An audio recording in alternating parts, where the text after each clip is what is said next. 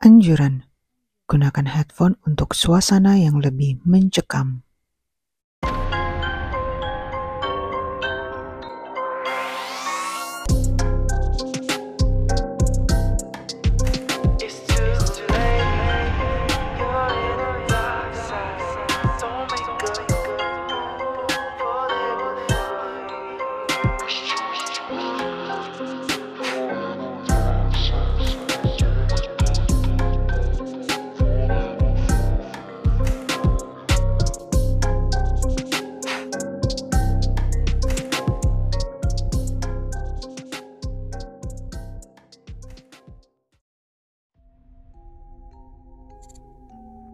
Hai Tiga Rans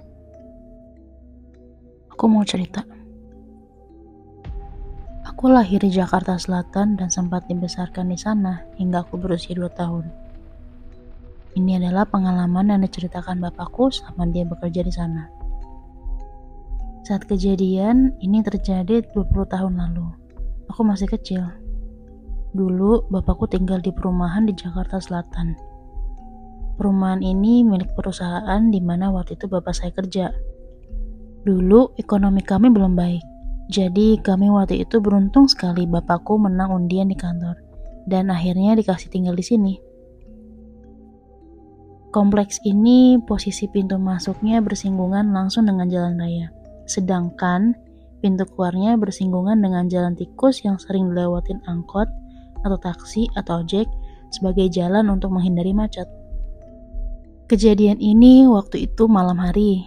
Rumah kami posisinya paling dekat dengan pintu keluar. Tiba-tiba sekitar pukul 10 malam, ada orang gedor-gedor pagar rumah kami. Kondisi ini, sorry, kondisi orang ini sedang panik. Dia gedor-gedor terus sambil memberi salam, sambil istighfar. Bapakku keluar rumah dan bertanya ke orang ini, ada apa pak? Setelah melihat dengan jelas, ternyata orang ini seorang pria. Kira-kira usianya sama dengan bapakku waktu itu. Pakai seragam supir taksi. Tolong pak, itu ada yang nyangkut. Orang itu terus menunjuk ke pintu keluar kompleks. Seakan mengarahkan bahwa kejadiannya di situ. Bapakku langsung mikir, wah ini pasti kecelakaan. Untung pada waktu itu ada tetangga lain yang dengar gedoran pagar rumah kami. Bapakku dan satu tangga ini segera mengikuti supir itu keluar pagar kompleks. Mereka jalan sekitar 10 meter di jalan tikus. Dan di situ baru terlihat mobil taksi milik bapak supir ini diparkir di pinggir jalan dekat tiang listrik, persis di depan kuburan. Tidak ada kecelakaan atau apa pun yang sebelumnya sempat dibayangkan bapakku. Tapi melihat pemandangan ini, si bapak supir ini justru semakin panik dan istighfar lebih kencang. Astagfirullahalazim, innalillahi. Sambil terus menerus nunjuk ke tiang listrik yang ada di pinggir jalan depan kuburan itu. Setelah bapak supir itu mulai tenang, beliau akhirnya cerita. Dia mengut penumpang di pinggir jalan, tidak jauh dari sini. Dari suaranya sih, penumpangnya perempuan. Begitu penumpangnya masuk, si supir ini langsung perasaannya nggak enak dan entah kenapa nggak bisa dan nggak berani menoleh ke belakang. Saat ditanya tujuannya ke mana, penumpang ini cuma ngomong, jalan lurus aja pak. Dan ini satu-satunya ucapan yang penumpang ini katakan. Baru dari situ, si supir tahu ini suara perempuan. Akhirnya supir ini ngikutin perintah jalan lurus dan lewat depan kuburan ini. Si penumpang perempuan ini bilang, Berhenti pinggir sini pak. Si perempuan ini turun tanpa bayar. Si supirnya kira si perempuan ini mau turun dulu, baru bayar lewat jendela supir. Ternyata si perempuan ini jalan ke samping jendela supir. Terus begitu aja melayang ke atas tiang listrik. Si supir langsung turun dari mobil. Dia lihat di perempuan ini nyangkut di atas tiang listrik dan langsung kabur. Sampai sekarang ibuku juga masih ingat raut wajah si supir itu ketika bapakku ngundang dia untuk masuk dalam rumah. Sejak itu juga ibuku langsung minta pindah rumah. Akhirnya kami tinggal di Tangerang setelah itu. Semoga kejadian ini gak lagi terjadi kepada siapa pun. Untung sekarang udah taksi online. Andai dia tahu taksi online pun nggak hanya taksi tapi kayak Gokar, Gojek, Grab, GrabCar segala macam itu mereka juga meras bukan merasakan ya pasti mengalami hal ini apalagi kalau mereka nariknya tuh malam-malam jam 12 ke atas. Itu kemungkinan besar dapat uh, penumpang gaib ya apa sih penumpang penumpang horor itu pasti ada pasti dapet nggak dikit banyak cuy asal kalian tahu aja banyak banget. Gue pernah tuh dapet.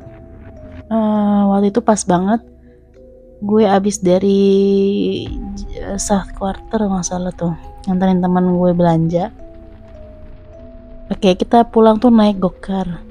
Nah tuh supirnya tuh kayak cerita gitu ke gue sempat. Kita kan lewatin Cilandak yang flyover Cilandak tuh Antasari.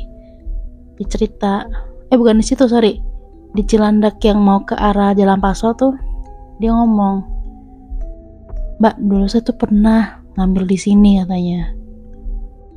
Padahal di aplikasi itu masuk tapi nggak ada kayak nggak ada namanya kayak cuman titik lokasi doang dibilang gitu. Terus saya ambil tuh mbak. Perempuan mbak tapi dia diem aja katanya. Nggak nggak ada reaksi muka apa ekspresi apa pun di mukanya jadi saya bawa aja saya sampai rumahnya udah nggak ada orangnya. Katanya gitu kan gue merinding loh cerita ini sebenarnya.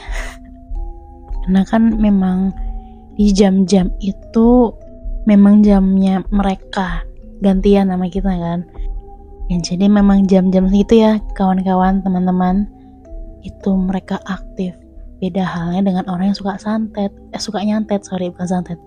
Orang yang ngirim nyantet itu biasanya mereka ngirimnya itu uh, kalau yang levelnya kuat ya itu pasti asar. Karena kalian perhatiin deh pasti kalau udah jam 3, jam 4, jam 5 itu kalian tuh badan lagi lemah-lemah ya gak sih? Maksudnya lemah tuh kayak lagi ngantuk, lemes segala macem. Nah itu yang dihantam. Kalau malam itu katanya ya itu kekuatannya masih yang cupu-cupu lah kalau ngirimnya malam tuh beda ya jadi mungkin para driver entah driver taksi, gokar atau uh, ojol-ojol lainnya yang punya cerita horor, pengalaman horor, boleh banget share ke kami bisa dari Twitter, YouTube, atau link-link yang sudah kami sediakan di profil kami ya. Oke, okay. Sampai sini ceritanya. Sampai ketemu di episode selanjutnya. Selamat merinding.